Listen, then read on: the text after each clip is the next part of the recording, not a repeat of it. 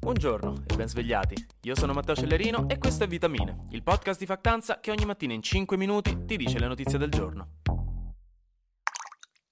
Entriamo subito in medias res stamattina, parliamo della guerra, che ai noi hanno nuovo vita nuova, ma lì stanno sempre lì, poracci. Nemmeno durante Capodanno hanno avuto un po' di tregua. Non so se vi ricordate della storia che durante la prima guerra mondiale su un fronte, non mi ricordo quale, dei soldati inglesi e tedeschi il giorno di Natale si misero a giocare a pallone facendo una tregua temporanea e non autorizzata.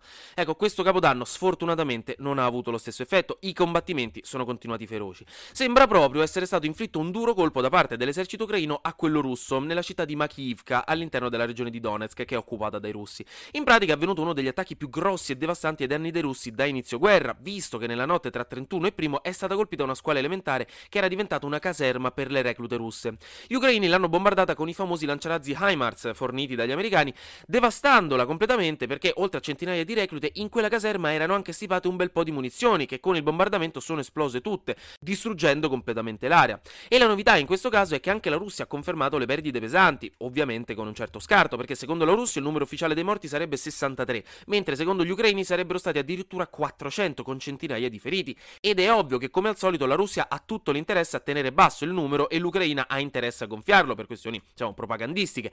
Quindi è plausibile che la verità sia nel mezzo, però anche se fossero solo 63 sarebbe comunque l'attacco più grosso fatto finora da inizio guerra. E in tutto questo in Russia stanno criticando le autorità dell'esercito perché da un punto di vista militare stipare tutti questi soldati in un singolo posto, vicino a un deposito di munizioni, è una scelta terribilmente poco saggia, un disastro pronto a scoppiare come lasciare un bambino manaccione di 4 anni e un gatto anziano decisamente scorbutico nella stessa stanza senza supervisione. Qui niente, la guerra in Ucraina ha fatto a Capodanno decisamente molte vittime, l'ennesima tragedia di una guerra combattuta da chi non l'ha decisa.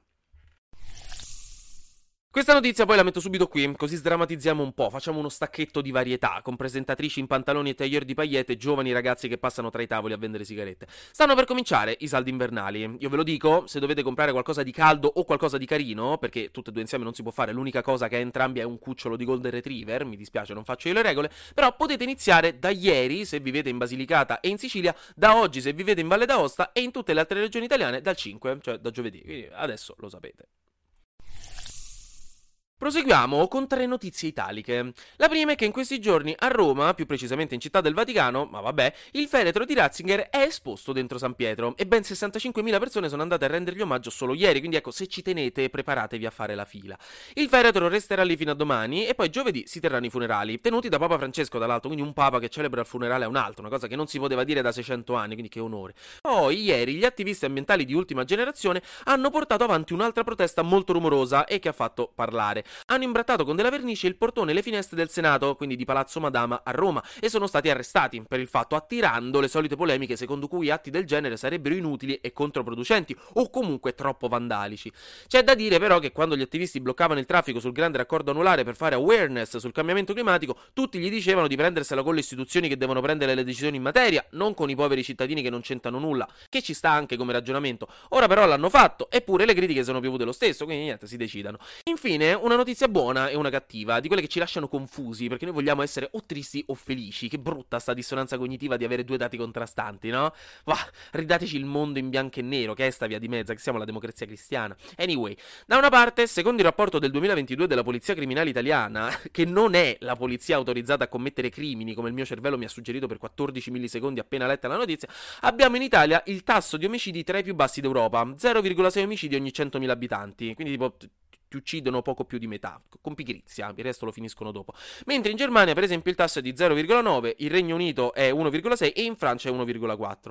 Il problema è che evidentemente tutta questa gente che non muore omicidiata a quanto pare muore di incidenti stradali, ai noi, visto che abbiamo avuto nel 2021 48,5 vittime per milione di abitanti contro una media europea di 44,7, dato per cui, tra l'altro, il ministro delle infrastrutture e della mobilità sostenibile, il caro vecchio Salvini, ha detto che revisionerà il codice della strada per rimediare a questa cosa. Probabilmente, che ne so, facendo togliere 5 punti dalla patente se uno muore in un incidente stradale, una cosa del genere, quello aiuterebbe.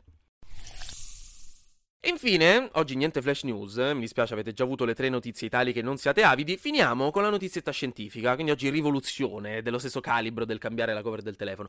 Uno studio del Trinity College di Dublino ha dimostrato una cosa che sapevamo già palesemente tutti, solo che nessuno finora aveva avuto l'arroganza di dirlo ad alta voce e renderlo un problema di tutti, mannaggia loro, cioè che l'utilizzo dei social elimina la noia e ogni remotissima possibilità che anche un singolo pensiero autonomo possa comparire durante le giornate, che Dio solo sa quanto sia odioso pensare, però dall'altra parte diminuisce la creatività e la possibilità possibilità di scoprire nuove passioni, perché comunque tutta la stimolazione dei social, che funzionano praticamente come il gioco d'azzardo per come sono strutturati, cioè con la possibilità ogni volta che apriamo Instagram di avere qualche novità su cosa, no? una notifica, un messaggio, un meme carino, questa cosa prende tantissima energia mentale e quindi non riusciamo a utilizzarla per fare altro.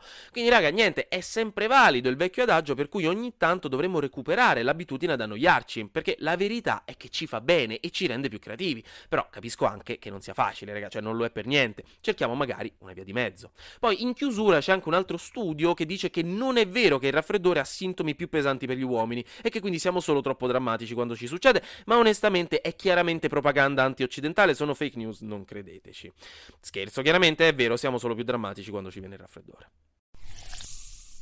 Anche oggi grazie per aver ascoltato Vitamine. Noi ci sentiamo domani perché sarà successo di sicuro qualcosa di nuovo e io avrò ancora qualcos'altro da dirvi. Buona giornata.